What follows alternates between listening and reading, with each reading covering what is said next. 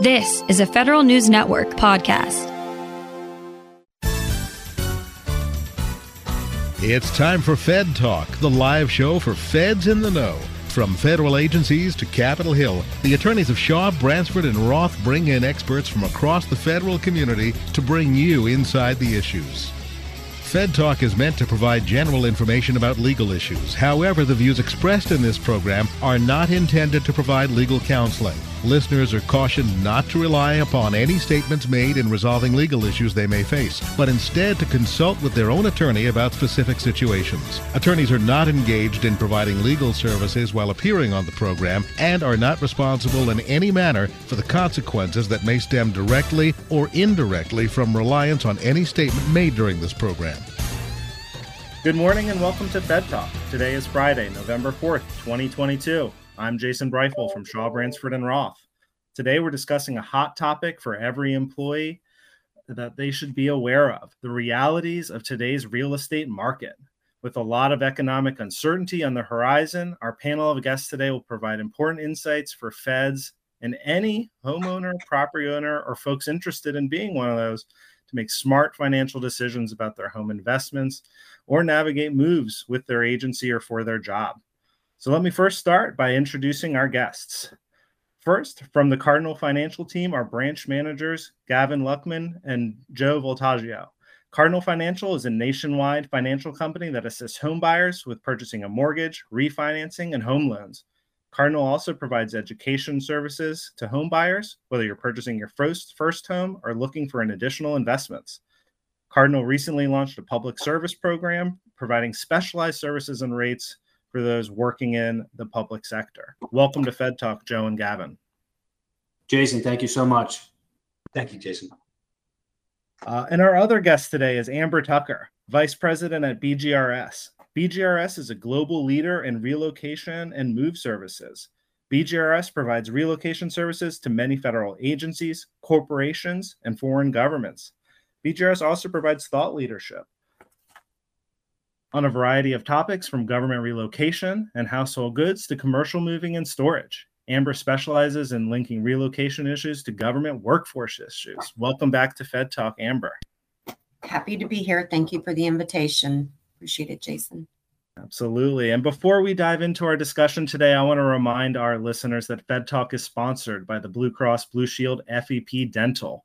Members get fully covered in network preventive care, including up to three covered cleanings a year, plus no deductibles for in network services like fillings and root canals. You can visit bcbsfepdental.com to learn more. All right. Well, again, I'm really excited about this conversation today because there is so much going on in the economy. We're, we're watching the rates uh, move, and, and people are really thinking about what this means for them, their families, their loved ones, and, and, and how it fits into the big picture of, of their life. And so I'm really looking forward to learning a lot from each of our guests today. I know that we gave a brief introduction about each of your companies, but I think it'd be helpful for our listeners to understand a bit more about the perspective that our guests from Cardinal and BGRS are bringing to the table today. Uh, and so, Joe, tell us a little bit more about Cardinal Financial. Yeah, absolutely, Jason. Um, Cardinal Financial is one of the top mortgage lenders in the country. Um, we did about 35 billion in, in volume in 2021. Um, we're sustaining pretty well in 22, obviously with some some some pullback, but uh, we are a direct seller servicer with Fannie Mae, Freddie Mac, and Ginnie Mae. Uh, we're a delegated underwriter for VA, um, which is is a very strong, powerful asset for us. Um, and we have a variety of products that uh, fit the borrower's needs. We're a residential mortgage lender, one to four family, condos and co-ops, and uh, that's how we sit. Awesome. Well, really, really happy to have you here today. And and Amber, I know we've had you here on Fed Talk a bunch of times, but if our listeners haven't listened to those episodes yet, can you just tell us a little bit more about BGRS? I can, and uh, again, I appreciate the invitation to to rejoin you. Uh, BGRS is a global relocation management firm. We only work with um, business to business types of relationships, so we support private sector uh, as well as the US government and the entire Canadian government. Um, our portfolio of accounts includes organizations, um, anywhere from Honeywell International to any of the federal agencies that we're all familiar with on this mm-hmm. call, uh, in addition to the, uh, the US counterparts and the Canadian government. Um, I'm a prior Fed myself. Uh, the services that BGRS provides is, is basically a whole spectrum of things to help individuals and families that are moving uh, at the request of their employers from one location to another. So it's helping them to sell their property, whether it's to BGRS so that they can get moved faster or to help them to sell their home to others. It's helping them to get settled in the new location, either in a rental or or a uh, purchase property, moving their household goods and storing them. Uh, we also do expense management, so voucher review and payment for expenses that employees incur. Uh, and there's there's a lot more around that, depending upon whether they're going domestic or international. Um, so it's it's really we're hired on behalf of the uh, our clients to uh, help the families get from one location to another as efficiently as possible since uh, starting to work with the federal government, we've moved about 140,000 uh, federal families over the last 35 years. Wow. Wow, that's incredible. Well, I'm so glad to have you here, Amber, today, along with Joe and Gavin from Cardinal. And and I just wanted to open up this conversation just to talk about the, the current state of the real estate market. Um, you know, I think that um, for for those of us like me who, who recently bought my first house in the in the, the last 10 years uh, seeing interest rates climb up or above 7% uh, is is pretty alarming um, but i know that that is not new in our nation's history and and and certainly um, uh, you all may have seen uh, higher levels in the past and so i'm just kind of curious like from where you sit uh, what what are you hearing about? What are folks focused on as it comes to the market and your networks? And maybe Gavin, we'll we'll start this one with you. Sure, Jason. I'd love to talk about this. So, um, one of our uh, divisional vice presidents, a gentleman by the name of Ralph DiBugnero, was actually recently quoted in the Wall Street Journal um, about this exactly. And he said, you know, people they don't know what to do. They're scared, so they're just doing nothing. So what we're starting to see, and I think we can kind of all understand that, right? Um, you know, we're, we're, we're looking at interest rates that have basically doubled year over year, um, the fastest increase in, in about a half a century. Um, you know, home prices for the most part are still higher, right? Because of, you know, the, the inventory shortage that we had 2020 and 2021. Um, so, you know, we're looking at some affordability issues. Um, so that really is what I'm seeing as the, one of the biggest um, factors in homeowners looking to jump into the market today. It's it's the affordability, um, finding the right house at the right price, um, under the right terms. Um, and, and, you know, as you know, we see these rates increase, I think we're going to see that um, possibly become even a bigger challenge. So, um, you know, that's really what I'm seeing in terms of you know what people are the most afraid of, and, and that fear that you mentioned. That's definitely there, and it's real. Um, you know, in the seat that I'm sitting in, I like to try to you know have good conversations with homeowners and help them you know really understand what it means to be set up for successful homeownership. I really appreciate that, and especially with inflation in general rising at the same time, folks are looking very closely at at their household budgets and and how they're meeting those those day to day costs um, in their lives. Uh, Amber, you know, for a company that's in the business of of buying and selling houses like how how is this going for you, and BGRS? Well, we're, we're watching it very very closely. We're watching the interest rates. We're watching um, the shift in some of the markets across the country itself because we have a view to a very local level as well as a national level. But unlike gavin and joe we don't have the entire population that they have. We're looking at our own population and the locations uh, that those folks are, are going to be moving in and out of. So we're limited to those. Um, and I guess from our perspective, we're, we're probably going to talk about a lot of scary things today uh, that people are worried about. Uh, but the reality from our perspective is this is not 2007. This is not 2008. And I'm the all of us will be talking about what the differences are, I'm, I'm sure, as we go through our discussion. And um, having been in the industry for a while, you were referencing, Jason, that uh, some of us have seen some interest rates at different levels in the past. And, and I remember the days when they were 18 and 20%. So um, we're still not in a bad place. And I think it's important that that we look at that, but we be prudent and we pay attention to some of the trending that we're going to be seeing as we going through go through this discussion. And, and I agree exactly with what Gavin was talking about. So those are some of the things we'll look at as well. Um, yeah. We're also going to be looking at what's going to prevent our customers that are moving for their employers from uh, disengaging in their own old location and reestablishing themselves comfortably in the new location. Awesome. That's that's so great, Amber and Gavin. Uh, we have to pause here to take our first break. We're going to come back to this discussion talking about all things uh, real estate and the market uh, after a word from your sponsor. You're listening to Fed Talk on Federal News Network. Good vision coverage shouldn't be blurry. It took just one look at Blue Cross Blue Shield FEP Vision to see the difference. All members get fully covered in network vision care exams plus access to over 125,000 independent providers and national retailers, and plans that start as low as $12 a month. That's why I chose Blue Cross Blue Shield FEP Vision.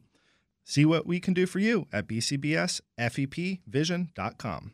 Welcome back to Fed Talk on Federal News Network. I'm here discussing the state of the real estate market with Amber Tucker from BGRS uh, and Gavin Luckman and Joe Voltaggio from Cardinal Financial.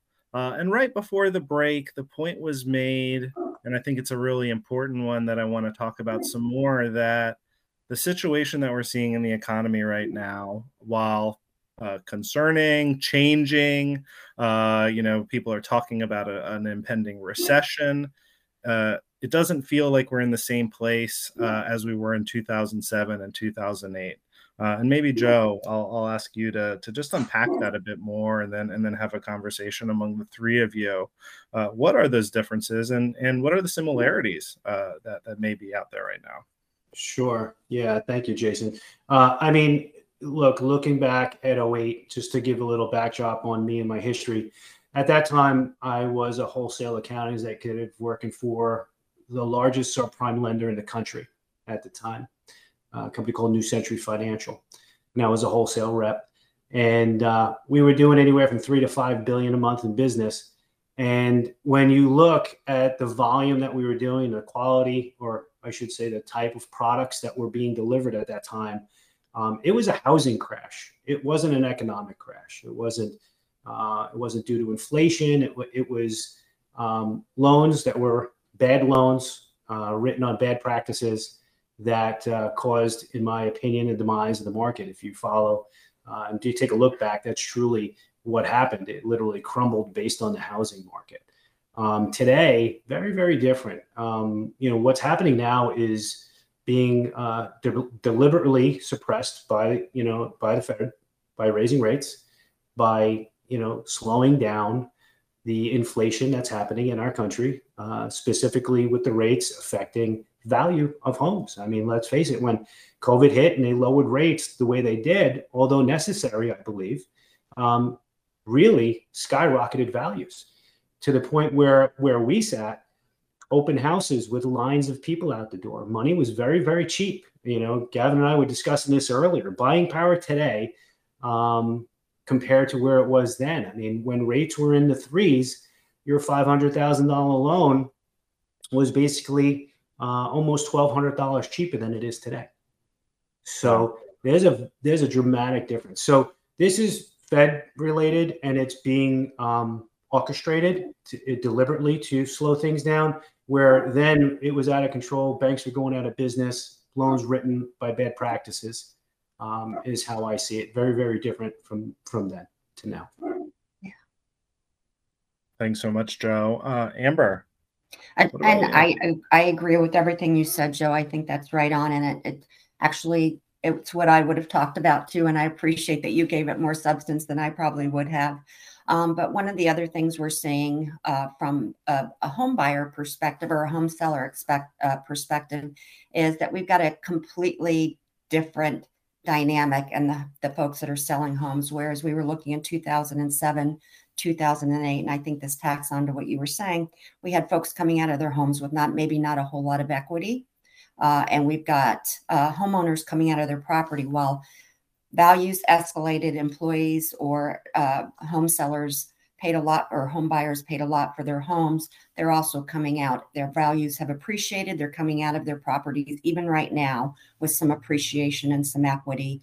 Uh, and in most cases, they they put down substantial uh, dollars to get the property itself. So I think that's another dynamic that that makes this a, a little bit different. In addition to the the areas that you identified. Mm-hmm. Yeah, well said. Definitely.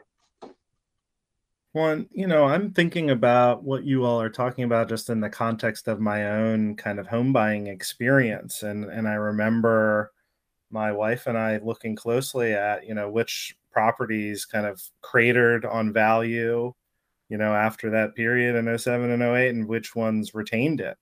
And, mm-hmm. you know, we're here inside the Beltway uh, in the capital region, and you know our neighborhood stayed pretty stable, and you know we've we've uh, accrued a lot of value in the eight years that we've been here uh, because of the growth that we've seen.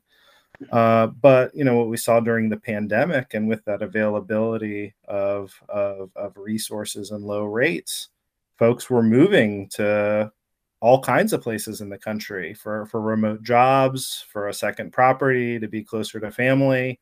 And so I'm curious if that if that dynamic has kind of changed the equation on what kind of regional or national trends might have looked like in the past versus what they're they're starting to to look like in in the new normal maybe yeah um so what we've noticed and gavin and i recently had this discussion is that you know ups and downs in the market but what we've noticed is there are markets that have minimal uh, fluctuation. There are some fluctuation. I'm not saying that it doesn't, but it's it's nowhere near compared to certain areas. Uh, and I believe a lot of that has to do with uh, school districts. Um, you know, schools are a clear indicator of sustainability in marketplaces. Um, so when you look at certain areas, like we just take New York, for example, Gavin and I can identify certain areas where we know the schools are superior. Those values usually sustain a lot better. They weather this storm a lot better than the other pockets that, you know, aren't. Um, because it's fascinating when we watch this market take off and we're looking there scratching our head saying, how is that area warranting those kind of numbers, right? Because we know how does it sustain that that level of of price. And I could tell you in this shift, those are the first to go. Uh, those are the first domino to fall, and it you know it, it it's interesting to watch it unravel. Um, but there are so to our point, our referral partners, some of our agents that we're dealing with, some are areas that are like, well, we're not feeling it as much as others, and others are drastically feeling this pain because there's there's not the you know the the values there. And the hard part for them um, similar to what Amber was saying, is the sellers today, yes, although they do have more equity, right? Uh, doing a lateral from 08, right? 08 eliminated equity. There were short sales all over the place. People have still sustained value in their home. It has not been a complete off the cliff.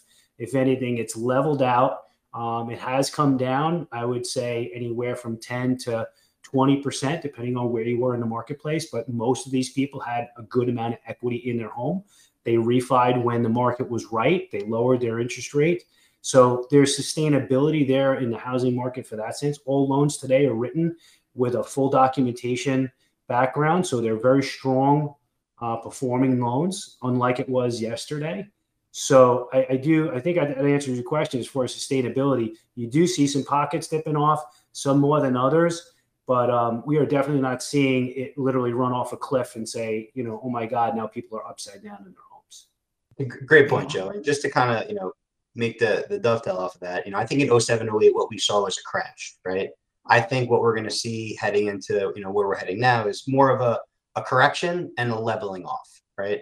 Uh, you know, what we saw 2020, 2021, there was a run on houses and people were going in, as everyone mentioned, and they were making offers above ask, right? Which was, you know, usually not the norm in, in our in, in what we're used to. Um, now that was more, you know, the, the, rule than the exception. You had to go above ask in order to get your offer accepted. Um, you know, now I think that is more of a thing of the past, except in those more uh, hotter areas, desirable areas, um, and, and, that is very, very um, dictated by a lot of factors, and one that Joe mentioned is specifically school district. So definitely uh, agree with um, that huge difference between 07, 08 versus now. And, and I'm sorry, go ahead. No, Amber, I, I wanted to bring you in and, and, and see what you thought about this. I think one of the things that we're seeing, and we took a look at our, our data in the last couple of months as it compares to the same period last year to see what the differences were. And we are definitely seeing a shift overall. And I've got some data that I could share with you, but I think it kind of skews the numbers um, uh, or skews, skews perspective. Some of the things that we're seeing on a kind of a top side level is softening regionally, definitely, actually, in our top 10 markets. Um, we've seen a significant uh, impact in the number of homes that are coming into our inventory, meaning where the employee isn't able to sell the home and then turn it over to us. There, it has to come directly into our inventory because the employee is not getting any offers on the property. Um, and it's anywhere, believe it or not, from three to 35 percent in our top 10 major markets. So that's yeah. that's significant. But what we're not seeing there, and I think where the detail is important, is you're not going to see a DC, Baltimore metro area on there.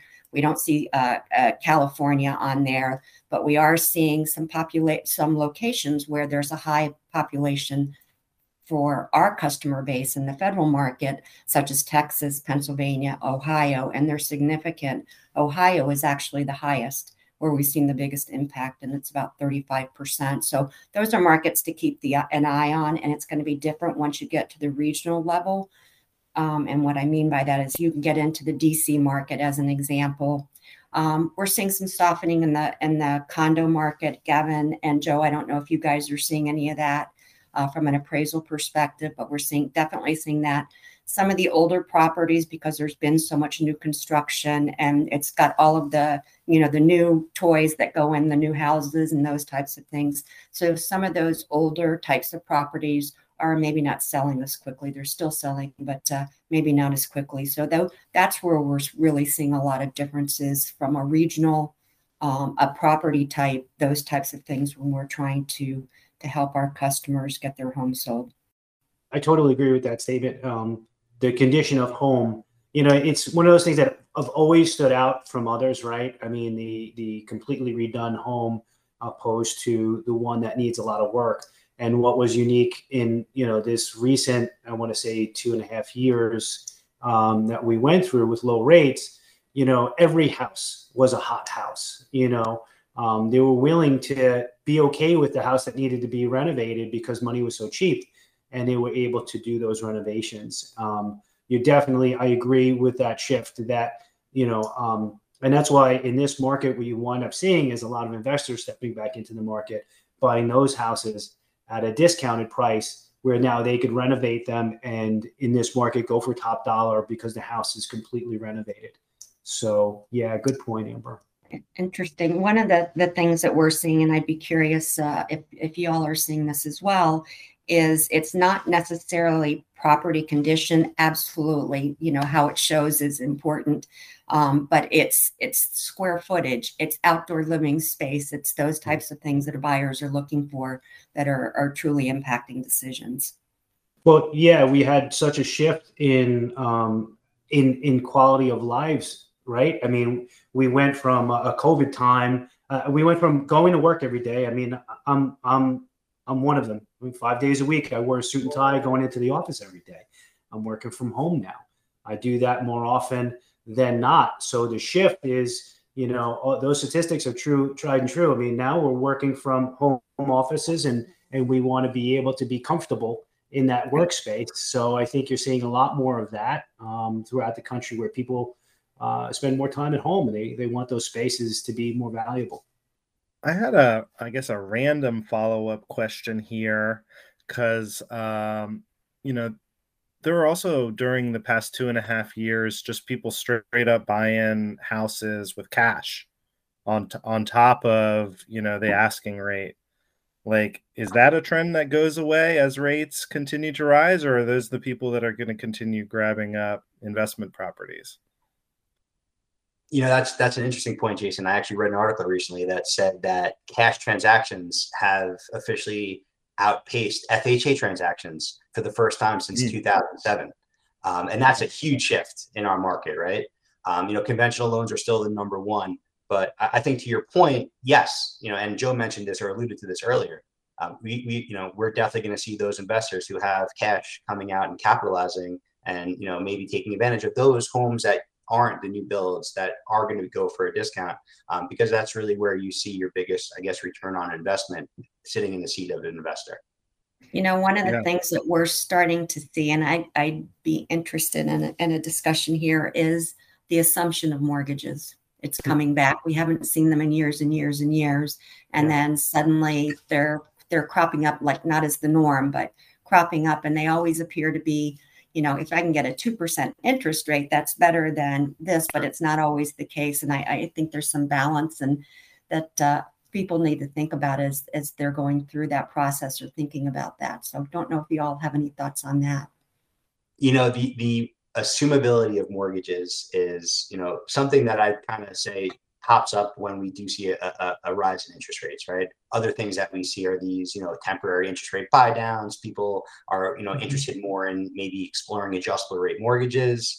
Um, you know, I, I guess those things, uh, I'll speak on assumability first it's very, very challenging in my experience to find a lender that will allow you to approve the, assume, the, the assumption of the mortgage, right? That's there's a lot of, I guess, red tape to cut through.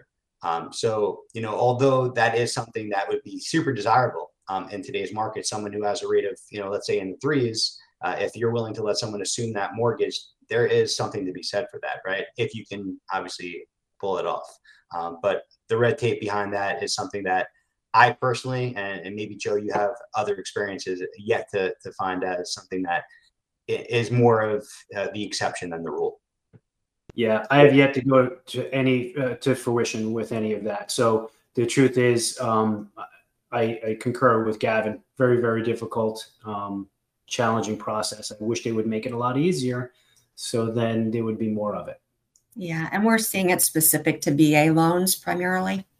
Um, and it's complicated for us too. It definitely drags the process out. So it's not going to be a normal real estate transaction for a customer who's moving or for a seller in any regard. But uh, yeah, definitely makes things take a lot longer. But thank you. I appreciate that. Appreciate your, your take on that as well. Yeah, well, uh, I, am sorry, I got to barge in here to to stop the discussion for just a second here. Uh, we need to pause uh, for a break and a word from our sponsors, and then we'll dive right back into our discussion. You're listening to Fed Talk on Federal News Network. Want to know the secret to my bright, vibrant smile? It starts with my Blue Cross Blue Shield FEP dental coverage. I have no deductible for in network services like fillings, x rays, and root canals, and my routine preventive care is fully covered, including up to three cleanings a year. Plus, having nearly half a million in network provider access points means I can find trusted care close to home. Plans start as low as $20 a month. See what we can do for you at bcbsfepdental.com. Shaw, Bransford, and Roth. One team working all three branches judicial, legislative, executive. Judicial. SB&R employment attorneys offer specialized legal representation for federal managers. Legislative. Lobbyists in government and public affairs advocating for corporate clients. Executive. Produces two free weekly newsletters Fed Manager and Fed Agent. Shaw, Bransford, and Roth is your one destination for all three branches of government. Online at shawbransford.com. SB&R, client focused, results driven.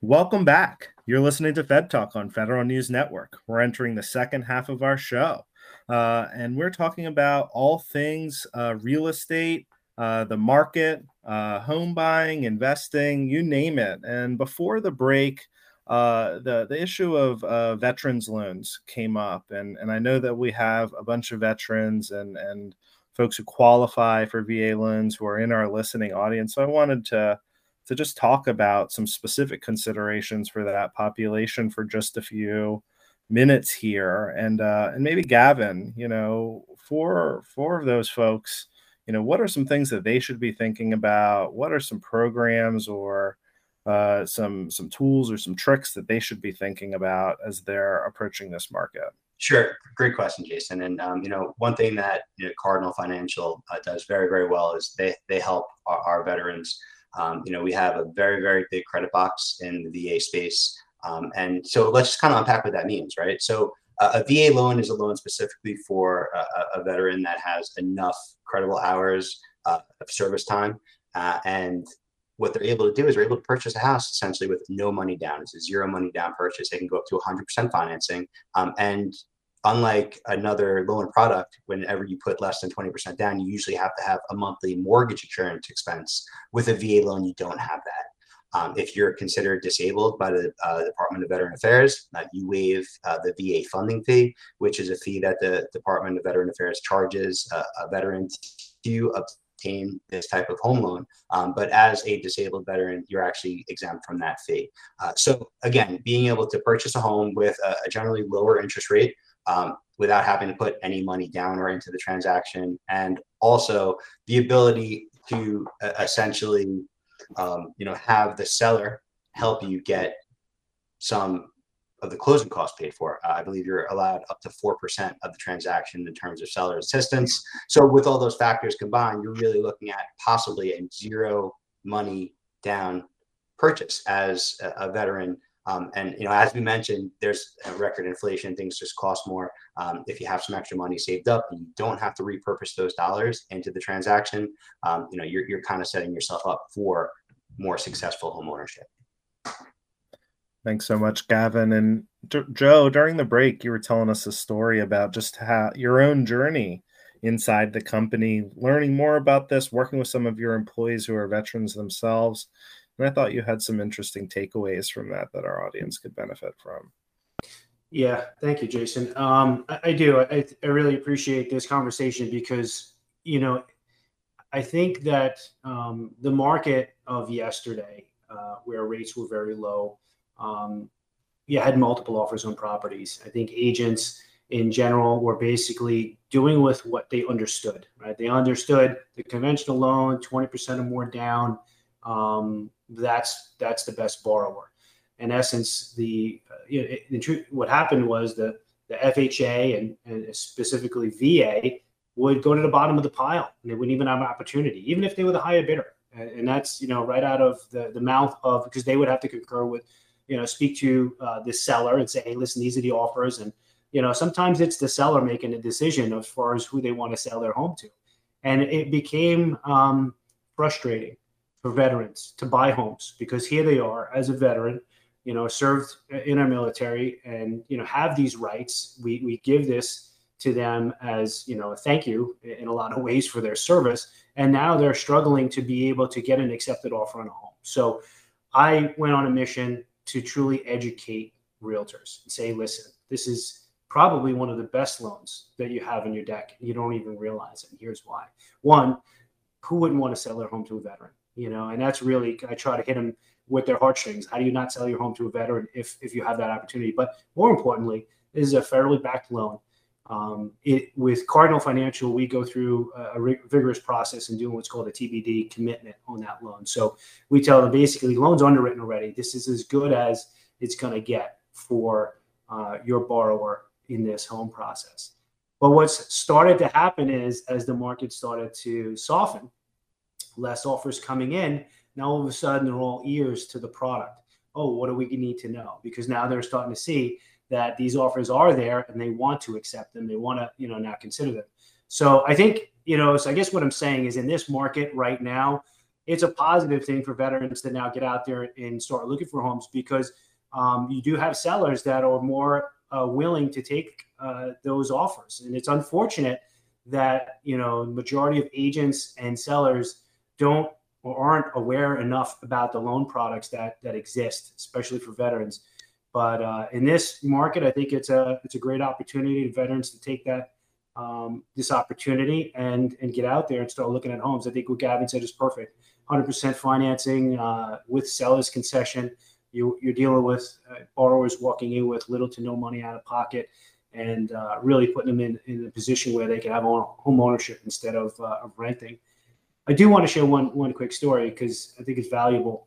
It's important, you know, that where that borrower goes to for that veteran loan. And this is not just veteran loans, this is any loans in general, because I use it as an example just because it was front and center. It just happened to be this week. But a borrower went to a traditional lender uh, to get qualified for a veteran loan. And uh, they didn't go through the proper steps. They left out some things. And I think uh, a strong message to state to veterans that if you're not getting asked for your DD 214, right? If they're not pulling the COE uh, to qualify you before you go out there looking at homes, if they're not asking for all your income documentation, uh, red flag. Um, they can't properly qualify you without those things.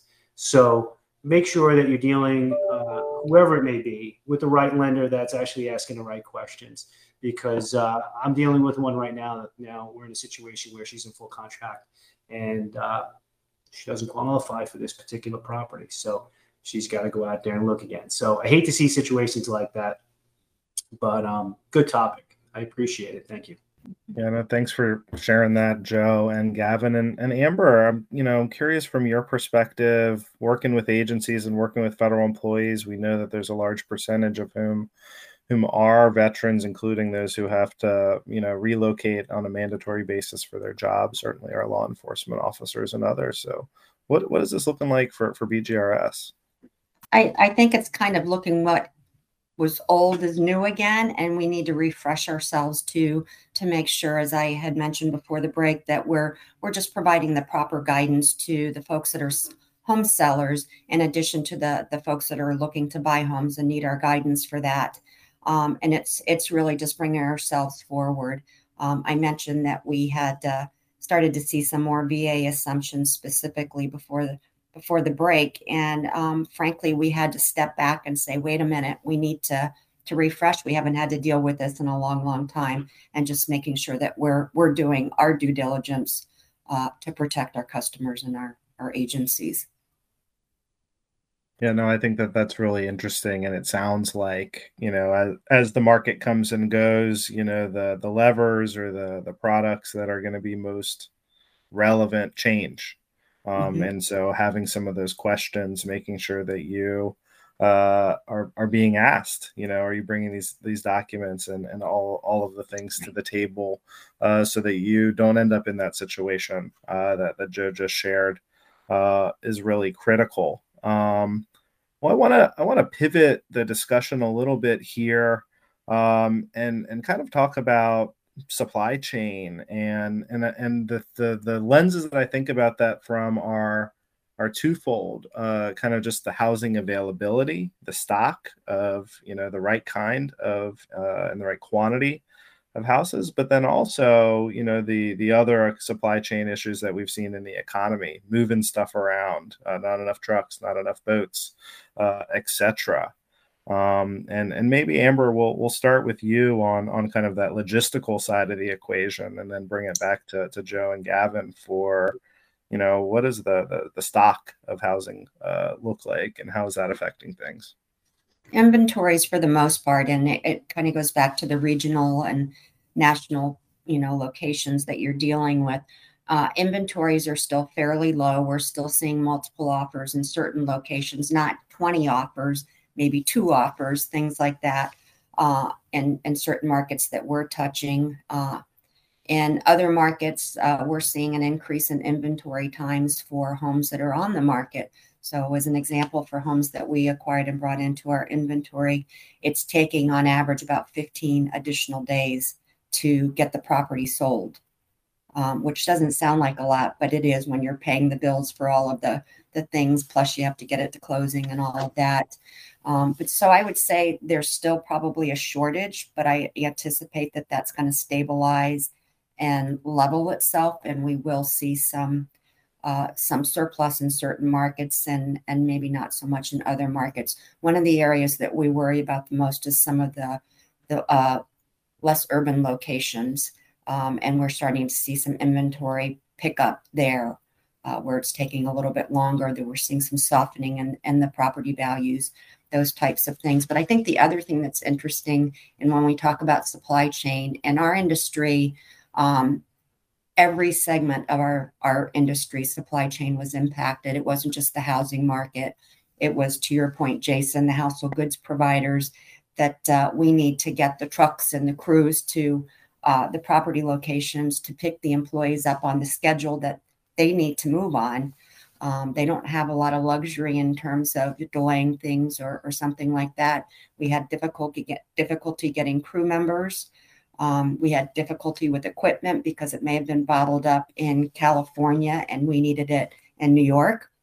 Uh, so we had all of those types of things. We also saw a shortage in, um, and I'll be interested if Joe and Gavin saw this, a shortage of um, appraisers in addition to an increase in cost. So just to establish a value on a property, we had to search a whole lot harder to find folks that were qualified to do what we needed them to do. And we also saw a 12% increase in the cost of an appraisal. Um, and that's significant. We saw the same situation for home inspectors and temporary housing. Uh, temporary housing was kind of interesting, kind of the rules changed there, where we had to put employees into apartments. Uh, typically, they, temporary housing firms require that you reserve a unit for 30 days. Now they were requiring that we reserve them for 90 days. So we're just monitoring those types of things to see if that's going to soften up a little bit and get a little more flexible. Uh, but literally affected the entire transaction end to end for for the customers we were touching. Wow. Um, wow. Um, that, that, that was, and it, and it's continuing, right? You know, you're, you're still, you're still working your way through these things. Yeah. As, as the market slows down a little bit, the appraisers are becoming more available. Unfortunately, we don't see a lot of them entering the marketplace uh, for our industry anyway. Um, so we're anxious to to see if things are going to free up. People aren't refinancing the way that they were, so we can we can get some accessibility where maybe we couldn't before. Yeah, and uh, we we've got to pause here to take our last break. But when we come back, we're going to pick up on this thread because I think that that notion about the appraisers, you know, at the end of the day, someone's got to tell you what this property is worth, whether you're buying or selling. That's a key ingredient in this equation. Uh, and we'll leave folks in our fourth segment with just some considerations and some key takeaways from our guests. Uh, you're listening to Fed Talk on Federal News Network. Ready to picture the right vision coverage? Blue Cross Blue Shield FEP Vision has two plans designed to fit any lifestyle. All members get fully covered in network vision care exams and a frame allowance, plus access to over 125,000 independent providers and national retailers. And the best part? Plans start as low as $12 a month. With Blue Cross Blue Shield FEP Vision, you get no illusions, just great coverage. Exactly how you pictured it, right? See what we can do for you at bcbsfepvision.com. Welcome back to Fed Talk on Federal News Network. We're entering the last segment of our show, so let's dive right in. Before the break, we were talking about uh, kind of the changing nature of appraisals and, and how challenging it was and, and how uh, increasingly expensive it became. Um, and, you know, at the end of the day, that's the valuation on the property. It, it, it matters to everybody. And so it seems like a really key ingredient of this this puzzle here. And so, Gavin, I just wanted to invite you to talk a bit more about uh, the changes that we've seen, you know, in the past two years, and you know, some of them were certainly uh, informed by COVID as well, right? Sure. So um, Amber made a great point uh, before the break. She mentioned that, um, you know, with everyone trying to take advantage of the lower rates and and, and refi, uh, you know, appraiser, and obviously with the run on on houses and everyone trying to buy, uh, with with rates being so low back in 2020 and 2021, it was really challenging to find uh, an appraiser who would be willing to go out and appraise the property and deliver it within a reasonable turnaround time uh, to you know obviously fit a, a deadline or or a, a, time crunch. And i'm sure in, in, amber's case with the relocation that is very very important.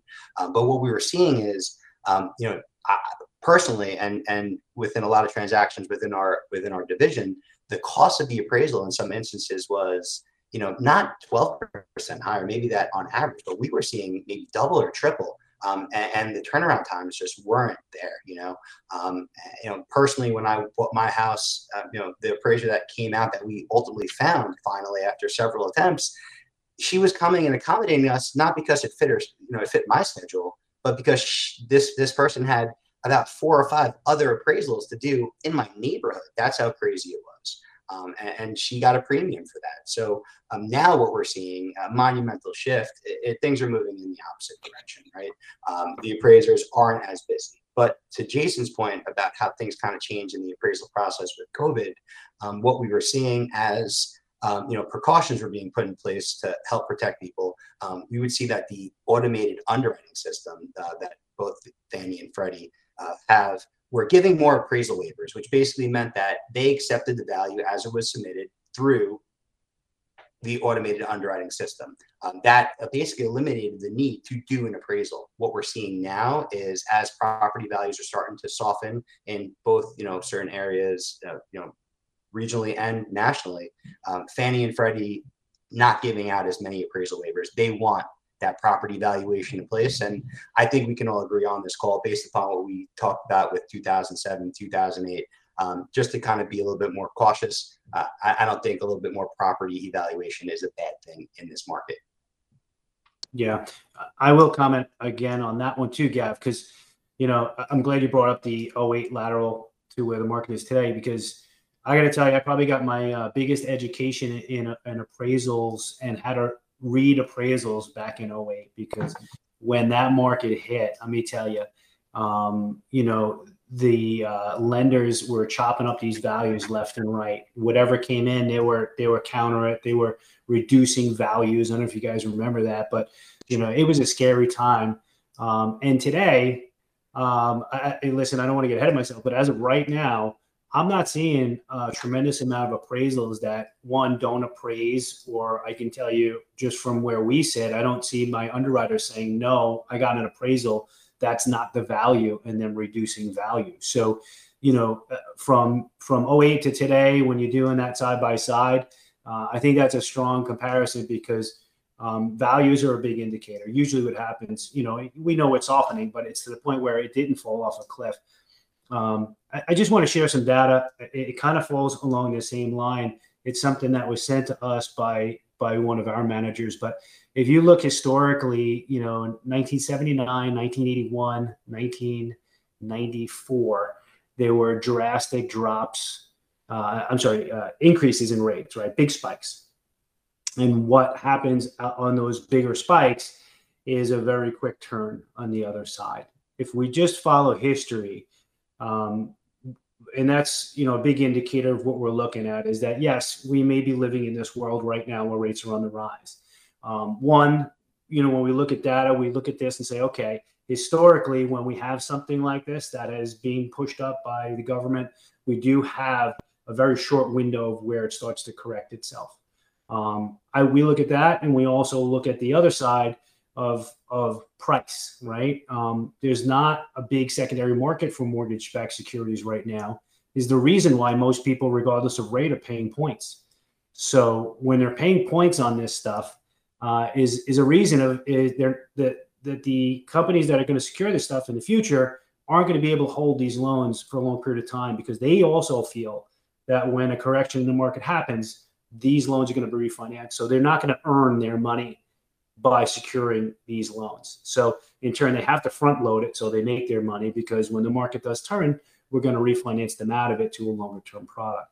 So I know I kind of went on on a different role there, but they kind of all tie into one another because when we're comparing one market to the other and we're trying to get a gauge of what to expect going forward, I, I like to look at data and I love uh, what was sent to us that really gives a good indication of what kind of transpired in the markets that are lateral to this, and also following the markets and looking at secondary market. Um, you know, where there is no par, you could be the 800 credit score borrower 20% down, there's still points. Um, and that's not because we want to charge, it's because we have to, because there's no secondary market right now. Super fascinating. And, and I get, you know, I guess these things just, just go up and down. And, you know, I want to take a couple minutes here in the last minute of our show just to leave our audience with with some advice some perspective or or maybe some some words to calm the nerves as folks are looking at what's going on out there uh, in the economy. And, and maybe amber I'll, I'll bring this around to you you know first. And and maybe there's there's some perspective for both employees who might be being relocate, relocated but also for for agencies or companies um, who have employees who uh, are experiencing this right now in this market yeah i have two thoughts and and i'm don't mean to sound flip, but I thought this was kind of interesting and I, I shared it with you during the break. One of the things that somebody said to me recently, we were talking about interest rates, is uh, that we need to put this all in perspective um, and not to to overanalyze it. Don't fear it; it can be managed. All of that. And they said, uh, remember that you're dating your interest rate because you can change that. You can refinance it. You can do all kinds of things with it. But you're marrying your house. That's that's a little bit difficult difficult to change on the drop of a dime. So just kind of, I thought that put the the whole concept in perspective. I mean, interest rates are higher, but they're not outrageous uh, people still need to to buy homes and those types of things. So to so in prioritizing prioritizing those things, just think about that. Um, the other thing I would suggest to agencies as you're listening is one of the great things that came out of COVID was the increased use of technology. And Gavin was talking about the, about this a little bit before. Um, we couldn't do appraisals on em- employees' homes in person. We had to force ourselves in, in, as an industry to revert to virtual appraisals, which we had never conceived of before. Um, we had to do virtual surveys for household goods shipments. And I thought that was a great lesson and just saying that, you know what, we need to stop being stagnant. The last time that there was a major change to an agency policy or the federal travel regulations that govern relocation transactions uh, was probably about 35 years ago. Um, and it was just a reminder that we need to take a look at these things more frequently uh, and make sure that we're addressing the issues that are at hand. So I would leave you with that. Awesome. Uh, thank you so much, uh, Amber Tucker from BGRS. We're so glad that you were able to join us once again here on Fed Talk uh, today. Uh, Joe and Gavin, I want to get some some final thoughts from each of you to leave with our audience as well, and, and maybe we'll start with Joe. You know, I mean, I think that's a really, really strong point that uh, Amber made when we're talking about interest rates in the market today. And, uh, you know, everybody wants to think that when they buy a home, uh, they're going to pay that mortgage for 30 years and they're going to be done. Um, in a perfect world, maybe, but the truth is that's not the case. Um, and the, the reality behind it, what I was trying to alluding to earlier, is that um, investors in the secondary market look at life of loan uh, at least five years, right? When we start looking at life of loan and, and holding that loan for, for less than that, um, they start to lose money. So in this market, when you, you're dealing with higher rates, um, it's inevitable that you're going to refinance because nobody wants to stay there, right? And and there is a strong indication, just looking at the data, like I explained earlier, that it will shift. Um, when we don't know, right? I mean, I'd like to say it's going to happen sooner than later, but even if we look at, you know, a year to two year window, it's still going to shift. These investors are going to go and lose some money. So that's why they're kind of front loading a lot of this stuff now. So when uh, you look at the property, it is so true that you do marry the house. You fall in love with the house. If you could afford it today, um, if you could afford that property and you can, you know, make that payment and it's comfortable, it's not going to put you in a bad position. You know, the, it, what we're getting a lot today is should we buy? Absolutely buy today. If you could afford it, pull the trigger because I can assure you it's only going to improve as this market changes. When you get into a better position and you know you're able to refinance and lower your payment substantially, it makes a big difference and a big impact. Um, it's you know you you rent, it's 100% interest. You're paying somebody else's mortgage, right? So with that, I'll turn it over to Gavin. Yeah, no, I think Joe and Amber did a great job of kind of you know mentioning, you know, this, I have the same sentiments basically. You know, marry the house, date the mortgage. You know, you will be able to, if rates come down, uh, have the opportunity to, you know, save a few bucks here and there. When, you know, with with rate reduction, you know, refinancing, you know, whatever the case may be. Um, you know, hopefully this inflation slows down and just things start to cost less, right? And and and you'll have a little bit of a reprieve. Uh, you know, that's probably the biggest takeaway from this all. You know, yes, it's scary. Rates have gone up. However, if you work with a mortgage professional, um, get yourself pre-approved. You know, sit down with whoever's involved in the process, establish a really good budget that you feel comfortable. Make sure that you're setting aside some extra money that you have in the bank. Um, you know, before you get into that house to prevent yourself from, you know, having emergency situations. And if you can do all those things, um, I really feel that regardless of where the rates are, where the property values are, you're setting yourself up for successful home ownership, which is the name of the game. Mm-hmm. Yeah, I just want to make one more comment here. You know, uh, reserves. A lot of people don't look at that, and it's usually not a requirement in most cases on the lending side. But you know, inflation's a, a real thing today. Um, you know, it's not just interest rates; it's it's in everything that we uh, we touch. You know, food, gas, all of it. So, um, you know, having uh, just uh, you know, being a homeowner myself um, and trying to guide many many homeowners uh, with you know, that I work with and my team work with, we always try to put them in the best position possible and you know, it just telling them, hey, listen, have that nest egg, have something on the side. Don't put every last nickel into your house to make that purchase, and you're going to be literally, you know, uh, cash rich and and poor, right? So if it means putting less down, put less down on the property. Keep that money in your pocket if you can make that payment, because those what ifs really happen when you're a homeowner. So, um, yeah, I just wanted to add that in there. So thank you. Yeah, um, thank you so much, and uh, again, uh, Joe Voltaggio, Gavin Luckman from Cardinal Financial Company, uh, Amber Tucker from BGRS. Thank you so much for this really educational and wide ranging conversation about what's going on in the real estate market. Uh, I appreciate your time today and helping educate our listeners. Uh, Fed Talk is brought to you by the federal employment law firm of Shaw, Bransford, and Roth. Have a great day.